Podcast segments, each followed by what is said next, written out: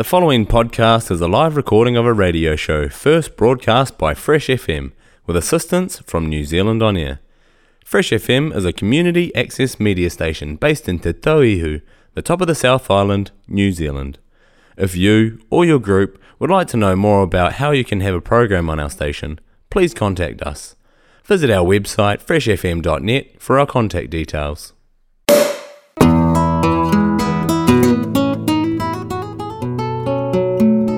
Welcome to For the Love of Wine on Fresh FM. I'm your host, Kirsten Rodsgaard, and today I'm joined by Martin Cahnbley of Planet Wines in Auckland. Welcome, Martin. Lovely to have you on the show. Thank you, Kirsten. I'm looking forward to having a bit of fun with you. Yeah, absolutely. So, firstly, let's establish what exactly is Planet Wines. Planet Wine was established in 2003 and basically an ex- it's an excuse for me to travel around the world. um, and then it's evolved. Yeah, that's a long time ago now. And it's evolved. So basically, I import wine from and spirits from 15 different countries around the world, and always looking to add interesting products. And um, yeah, and then a wholesale. The main main uh, business is wholesale, so selling to fine wine stores around New Zealand and the main part of my business would be selling to the better restaurants around the country as well. Yeah. And what's the exact philosophy behind your company? I I think the most important thing is that I'm uh, I'm a brand builder, and we may go into that a bit later. Why I am a brand builder. Mm-hmm. So that means having a longer term um, vision of relationships with suppliers and customers, and a not a trading philosophy. It's very much about a brand building. So I'm not into discounting. There's no need to discount. I'm not chasing a sale. For me, it's about showing wines to people, telling the story of the winery, and them understanding the quality and the sort of the heritage and the support and passion from the producer. And then hopefully people love those wines, see the value in them, and believe that they are significantly different to what else is on the market. So they support those over time. Yeah, you've already covered it a little bit, but uh, when you established Planet Wine, you kind of described it like we travel around the world to discover great wines, great people, great stories. We cannot yep. help ourselves and also import small lots of spirits, liquors, uh, olive oil, and beers. Now, it really sounds like quite the lifestyle. Yeah, you can imagine the last couple of years have not sort of quite quite been sure, sure. Um, but before in line that. with what I'd like to do. Of course, I, I would usually spend three or four months a year overseas, and my friends are always saying, "Oh, how was your holiday?" And they don't realize that spending you know uh, weeks and weeks and weeks traveling from one place to another place to another hotel or B and B, and in a suitcase, out of a suitcase, and then seeing two or three wineries a day. It's it's fun, but it's also hard work. Yeah, it's like being a travel journalist or a tour guide. In a way, yeah. Yeah, yeah. It does sound fun though, but it also it, sounds expensive. Um. Well, I mean, your your flights. You know, I fly economy class. I'm I'm not the sort of high flying sort of dude. Once in a while, I get upgraded, which is great.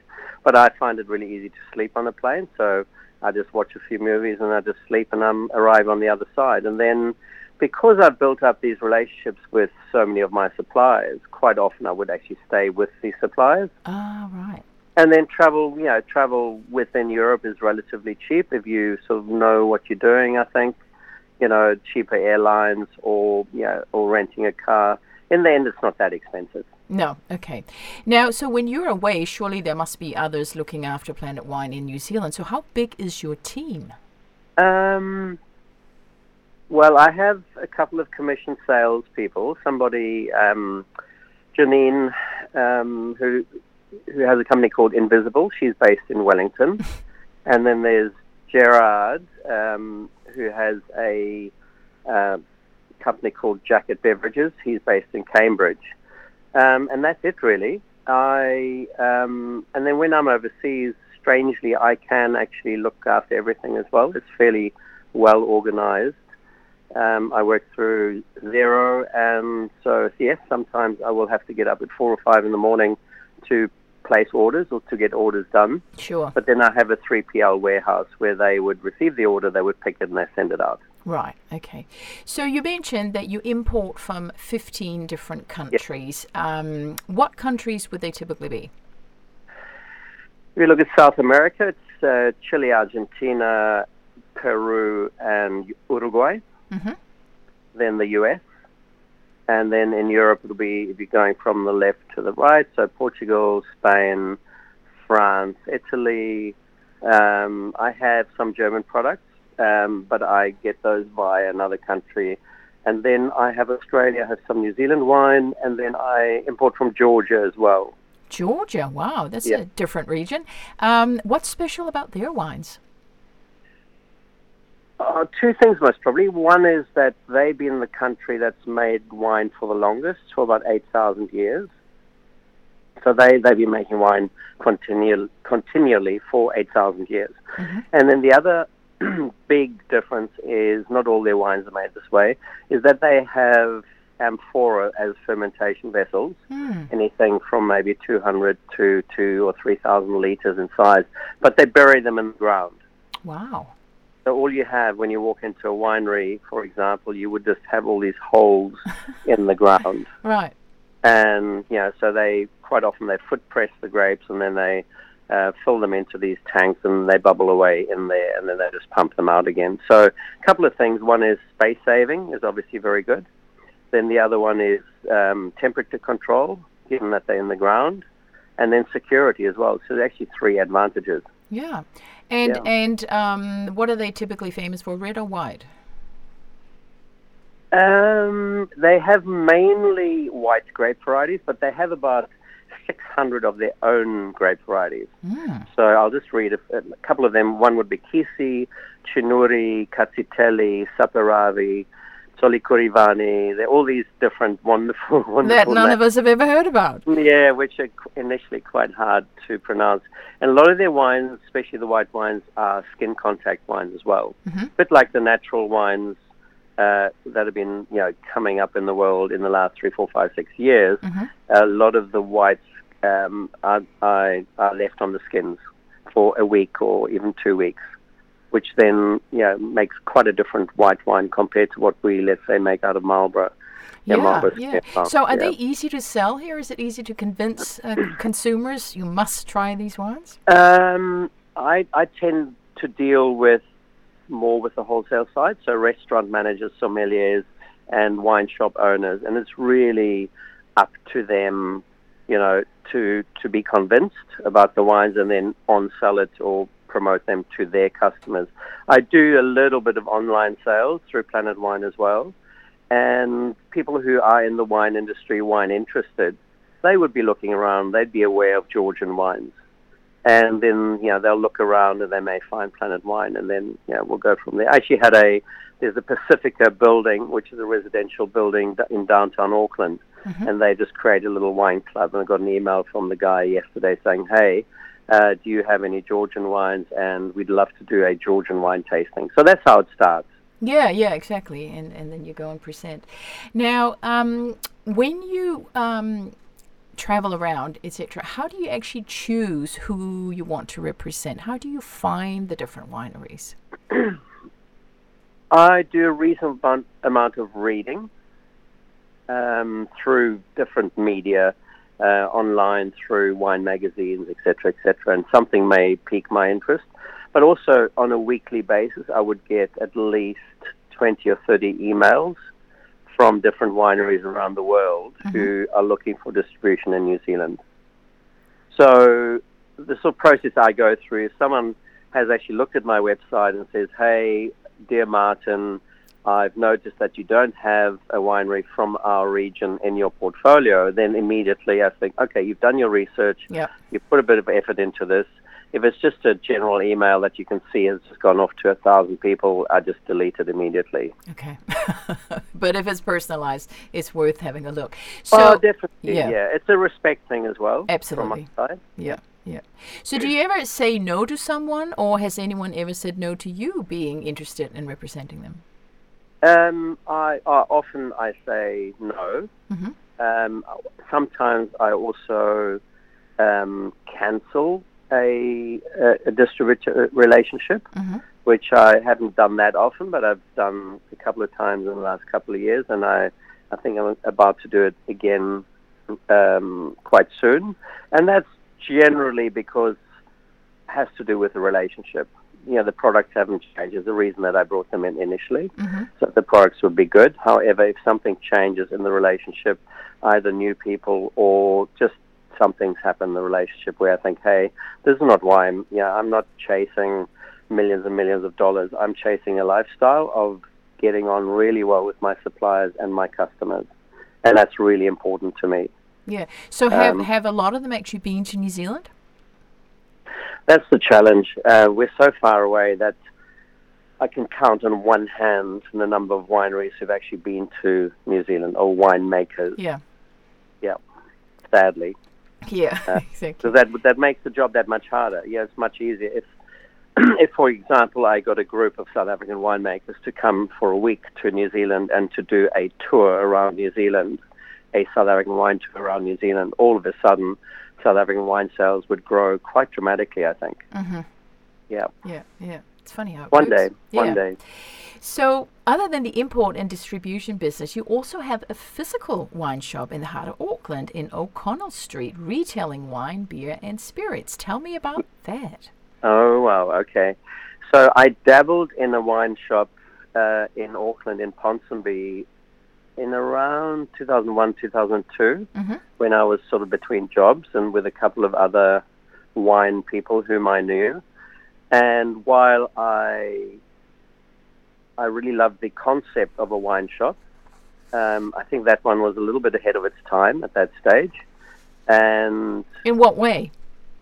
uh, in terms of not dump stacking um, wine on the floor with cheap price points, etc., etc., was it was more in the philosophy of Planet Wine, much more about brand building, inviting people into a beautiful space. There was a couch in there, there was a feature wall with a painting, etc., etc. Nice. So it was more about starting a relationship like that. But I quickly noticed that also I didn't, I was not the type of person who would love to stand in a wine shop, sorry, Yep. for five or six days a week, doing retail five or six days a week. That was not who I am. Mhm. Um, so, yep. And so that's after about a year and a half, we said, nah, too hard.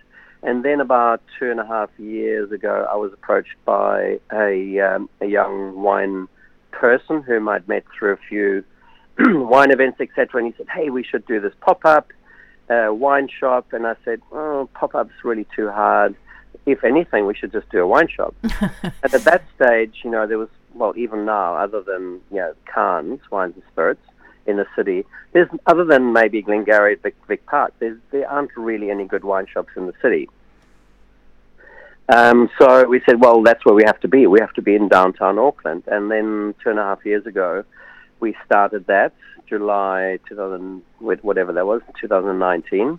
And sadly, he left um, for another supposedly better job job offer in uh, I think it was March uh, 2020, just as we went into lockdown. Right. So since then, it's been uh, yeah, it's been Cannes and it's been me, and I've got uh, an amazing Spanish wine guy uh, running the shop most of the time, Mhm. and Miguel uh, Frascione, who used to be at Accent on Wine up in Parnell. So many people may know him. Yeah. He's a real he's a real wine guy. He's a, he loves being in retail. His, his knowledge of wine is incredible, and uh, yes, I've been very lucky uh, to get him on board. Yeah. So it's a it's a very special type of wine shop you have, but but you know, and in New Zealand, a lot of wine drinkers, they of course enjoy New Zealand wine. So I'm wondering, for the average consumer that would come into your shop, how uh, different or how um, difficult is it to actually convince them to try different wines?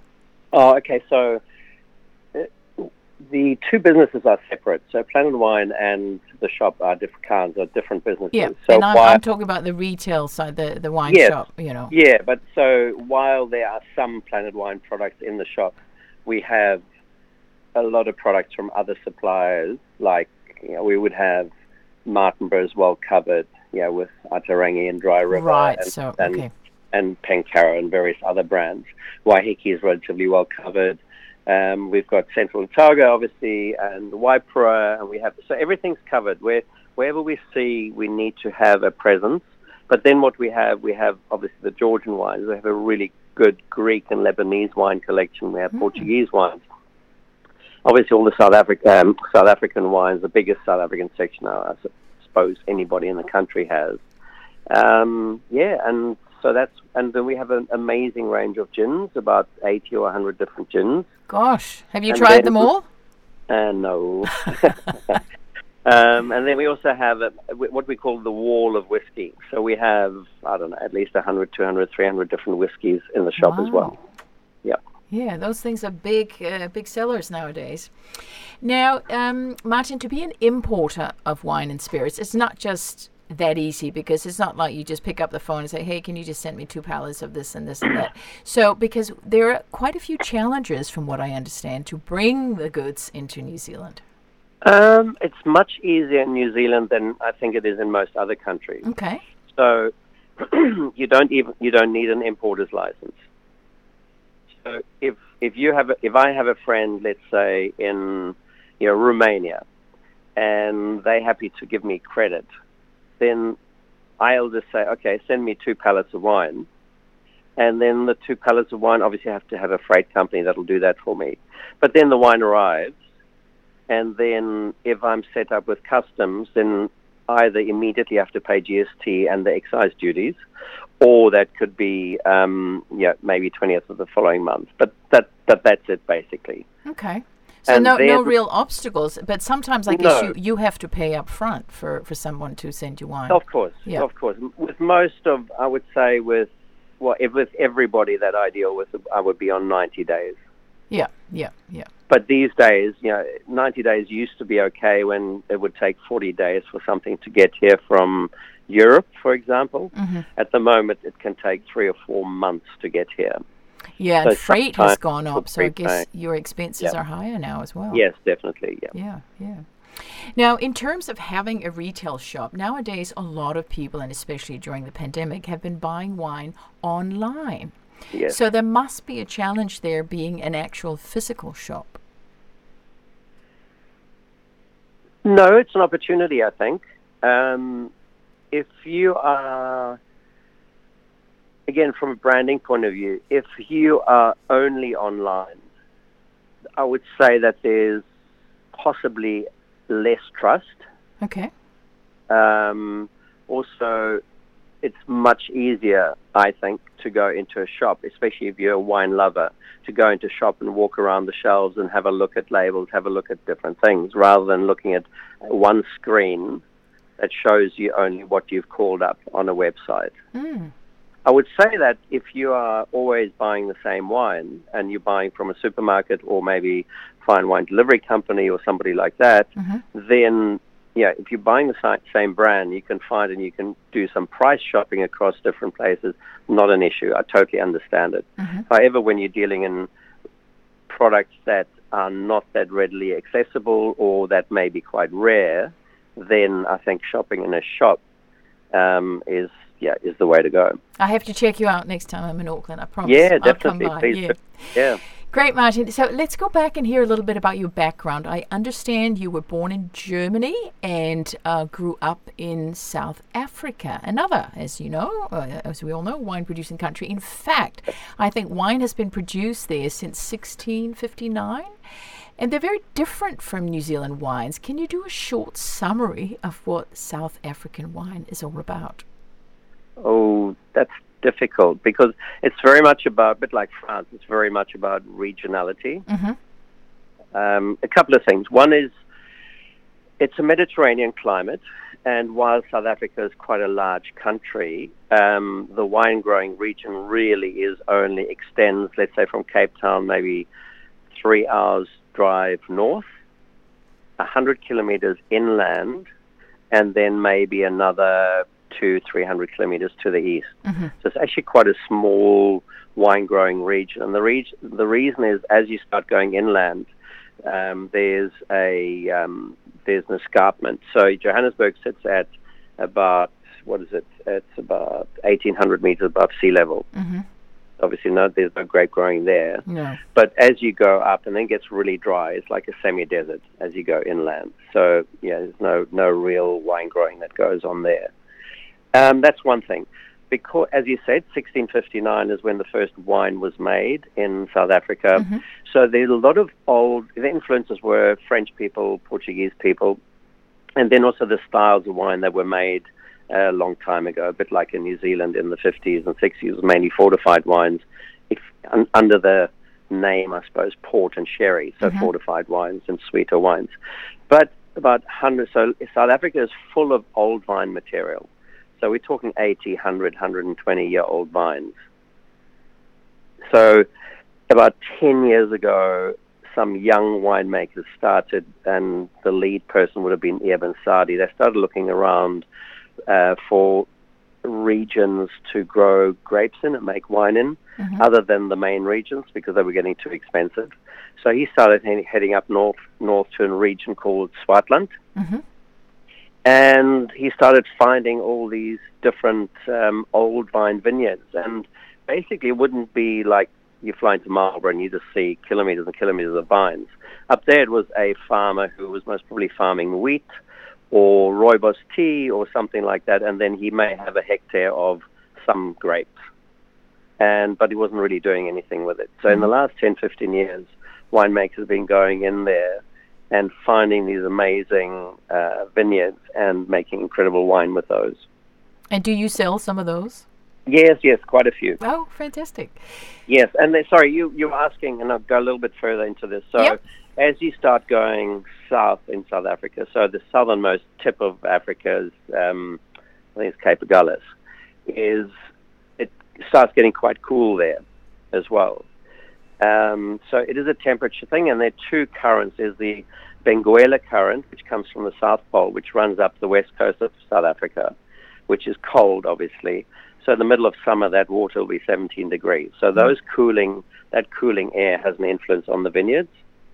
So warm days, cool nights, which you know winemakers and viticulturists will tell you uh, is an amazing you know, Combination, yeah, a bit Yeah, like com- here. Yeah. and then on the other hand, you've got the um, the Mozambique current, which comes down from from the equator, which is warm, so the Indian Ocean side. So again, that's quite different. And then you have all the different uh, aspects. You have a lot of mountain ranges that run all along the coast of South Africa. So you have vineyards that are planted in yeah different aspects, facing south, facing north, facing east, etc., etc., and different soil types as well. Yeah, like we have in New Zealand, you know, our most famous grape is Sauvignon Blanc. Um, Yep. Does South Africa have a most famous grape? I would say yes. So Chenin Blanc is the uh, most grown white grape variety. The main reason for that is that uh, brandy is the biggest brown spirit in South Africa, and bit like in the cognac region with Ugni Blanc, it, it crops really well. Chenin Blanc crops really well, so you get a lot of grapes. And that's obviously for the brandy production. That was fantastic. So they got, got all these grapes, a lot of mass, which would be fermented and then distilled into brandy. And then over time, what's happened is that winemakers 15, 20 years ago said, oh, hold on, we've got all this old vine material. It's overcropped. But why don't we just do some work with these old vines and start creating some amazing Chenin Blanc? So with the Loire, with Vouvray, South Africa would be the top, top Chenin Blanc producing nation in the world. Hmm. And on the red side, there's a big love of Cabernet and Cabernet blends. South Africa does have its own grape variety, which was created in 1929, which is called Pinotage, which is a cross between Cinsault and Pinot Noir. Mm-hmm. And then, given the Mediterranean climate, so more and more people are planting Syrah, Grenache, uh, Carignan, those sort of grape varieties as well. Yeah, I think Pinotage is a grape varietal a lot of people here would be familiar with. I certainly remember buying a wine that had like a coffee flavor, and I absolutely loved it. I think that's a special type of Pinotage, isn't it? Yeah, it could could have been mine, uh, called Barista. Yeah, yeah, I think it was actually. Yeah, Yeah, that's yeah, that's that's one of mine that I. So there's a uh, there's a category Pinotage has been much maligned by the winemaking world and the masters of wine, etc., around the world. And that's because some of the techniques were not as good as they could have been. Fermentation uh, temperatures were maybe too high. It was like a rubbery band aid sort of smell and taste to them. But that's changed quite dramatically in the last 10, 15 years. And then also what's happened, more and more winemakers saying, hold on, one of the parents is Pinot Noir let's actually treat this more like Pinot Noir. So you're getting some real lighter style, 12, 12.5% lighter colored, much more elegant um, Pinotages now as well. Right. Do you still have that barista one? Yes, I do. Oh, yes. good. All right. Yeah, I just had another palette arrive actually. Yeah. yeah. Okay, Martin, let's get back to your personal journey. Oh, when yeah. and how did your interest in wine begin? Um, so I, uh, I I grew up in Johannesburg. I went to a German school in Johannesburg. My parents are German, so spoke German most probably eighty percent of the time until I went to university in Cape Town in uh, when was that? 1977, when I was 17. And given that I was in Cape Town, what do you do as a student? You go with your friends and you go do wine tastings, which were free in those days. And then with time, I, I just got a taste for wine. I started, I think in 1980, I started putting down a um, some 1978 red wines, and at that stage, everyone said, "Oh, every every even year is a really good year to put down." So I put down some 1978s, and I think I bought them for like three rand a bottle or something as a student. And then I just got into wine, and I really enjoyed wine, but more as a consumer, not with any interest in getting into the game. Right. And then in then I'd gone gone for my big OE, and I'd, and I'd worked in the motor industry, always in marketing roles. And then I thought I was up in Johannesburg and in Pretoria, and I thought, you know what, I want to move back to Cape Town. And then my current, at that stage, girlfriend, Jane, she said, oh, I'll send your CV out to a whole lot of companies. And she did, and the only company that actually replied to me was Gilbey's in Stellenbosch. And they, obviously, a spirits company, but also a wine company. And yeah, that, that was it really. So um, fairly quickly, I I flew down for an interview, and um, what did he? My the marketing director, Blackie Niekerk, he's a very short interview, like five minutes, because I'd already had another interview, and he said, "So, do you swear, and do you drink?" And I said, "You know, oh, um, well, at times I do swear, and then yes, I do drink." And he said, "Well done, you've got the job." There you go. Yeah. yeah, it was fantastic, and I went basically from a from the sort of industry where you go for lunch twice uh, twice a year to um, the first two weeks of work at Gilbey's. I went for lunch eight times. Good lord. Yeah, You have so to count the calories still the- then. Yeah, those were still the days when you used to drink your products onto the market. Wow. Yeah. Things have changed quite dramatically since then. Yeah, they have. Now, at some point, you decided it was time to travel again, and you arrived in Australia in 1993. What made you go there?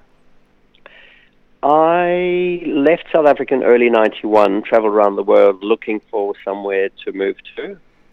And I wasn't really that interested in going back to Europe. I spent a lot of time in Brazil, about eight and a half months in Brazil, and around South America, and thought, yeah, the crime's too bad here, can't move here. Went to Australia, and I've got family there, and I felt, oh, this is too easy, this is great. So um, I spent six months there, went back to Europe. I applied for immigration from Germany, uh, which I thought would be easier than from South Africa, and it was. It didn't take very long. And then, yeah, emigrated to Australia and then fairly quickly found a job with Penfolds. Nice. Yes. Yeah. And then uh, you were there for about five years, and then you decided you wanted to move to Aotearoa, New Zealand. So, what prom- what prompted that move? A couple of things. One, I never really felt at home in Australia. Yeah, I had family, and my sister actually moved over from South Africa as well, but I never really felt at home. And then I came to New Zealand on a holiday, and then on some work business as well.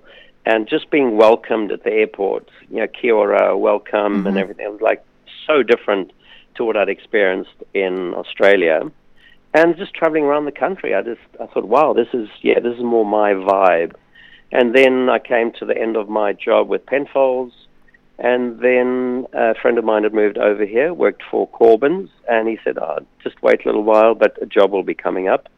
And when that happened, I flew over for a job interview with Noel Scanlon. And yeah, I got the role as marketing manager at Corbans at, in the end of 98. Wow. And you have no regrets moving here? Oh, not at all. Not it. at all.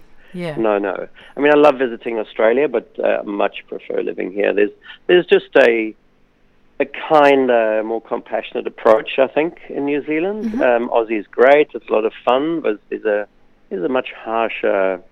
Yeah, there's this different. It's different. Mm, mm, I tend to Yeah. agree with you. Um, so another question, because I understand at some point in the early 2000s you were involved with ARA, a big wine project in Marlborough's Waihopai Valley. What was that Yeah, all true. That was really exciting. It was incredible, an incredible opportunity. So, uh, because I'd worked with Damien Martin, Dr. Damien Martin, viticulturist um, at Corbans, when the project came up, so basically a guy called Greg Oliver purchased uh, the Bankhouse Station in the Waihopai Valley, about 1,500 hectares of land. And he asked around, and he said, and then more and more people said, "Well, you should speak to Dr. Damien Martin."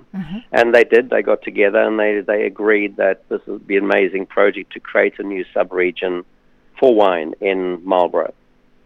And that was the project. And then Damien said, "Well, we need a marketing person involved." So um, I flew down to Hawke's Bay where he lived at that stage, and we had a good chat.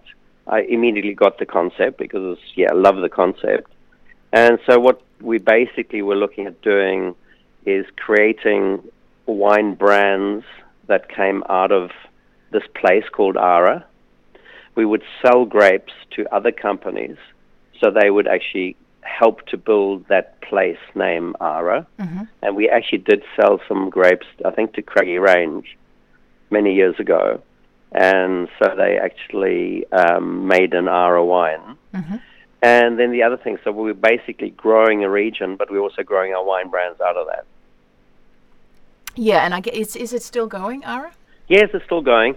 I mean, we, so I left at the end of 06, and then in so 07, 08, when the big market crash happened with land values and everything, Greg Oliver basically got pushed out by the Todd family, uh, who, who owned, basically owned half of it at that stage, and then the Todd family sold it on. So I think Indevin uh, bought the land, and Giesen actually, uh, the Giesen brothers bought the brand, the Ara brand. Right.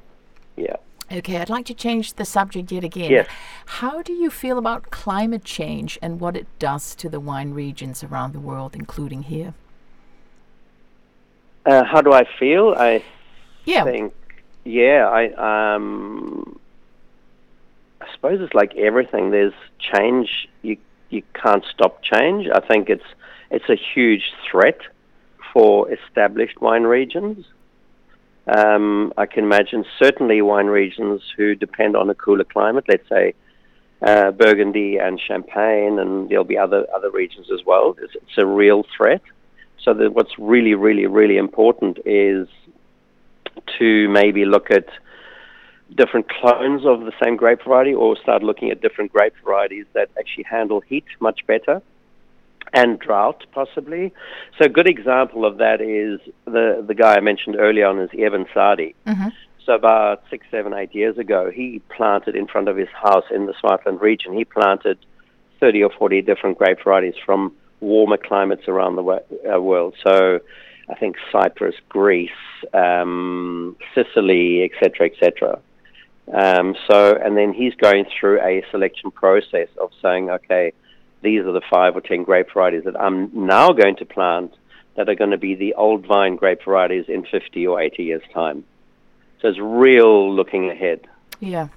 I type of thing. But yeah, it's it's a huge threat, and also obviously it's an opportunity then as well. So let's say um, the southern parts of the UK, yeah, who are already producing very very good sparkling wine. yep, yep. But in time, you know, um, those marginal and it could be Denmark, it could be other places as well. You know, no, more further north in Germany is the is the countries or regions that where the climate is currently still too cool to produce wine on a regular basis. They could be the new wine regions. Exactly, exactly. Now it'll be interesting to to see what's happening, even though climate change per se is a very scary thing. It is. No, Yeah. totally it is. Obviously, and on on food production and you know, um, yeah, on people's health, uh, just everything. Yeah, yeah. It is scary, and it's accelerating. Lastly, with the borders opening up here in Aotearoa towards the world again, do you already have a trip planned? I have so many trips planned in my head already. Definitely, um, one would be to South Africa to see my mom and my brother, and then my friends and my suppliers. And then another one would definitely be Europe. I have so many, um, yeah, so many current suppliers, but also new suppliers that I'd like to go and visit in Europe. And then maybe a little trip over, like a 10, uh, 10 day trip over to Tasmania. Right. On that note, Martin Cahnbley of Planet Wine, it's been such a pleasure ch- chatting with you. I think we could have continued another hour. So thank you so Oh, much for sharing your easily, yeah. stories with me and our listeners here on Fresh FM. Thank you. Beautiful. Kirsten, thank you for the opportunity. It's been fun.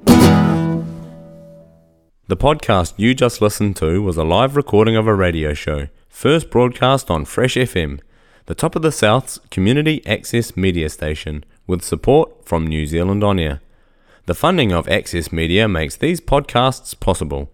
To find similar programs by other community access media stations, go online to accessmedia.nz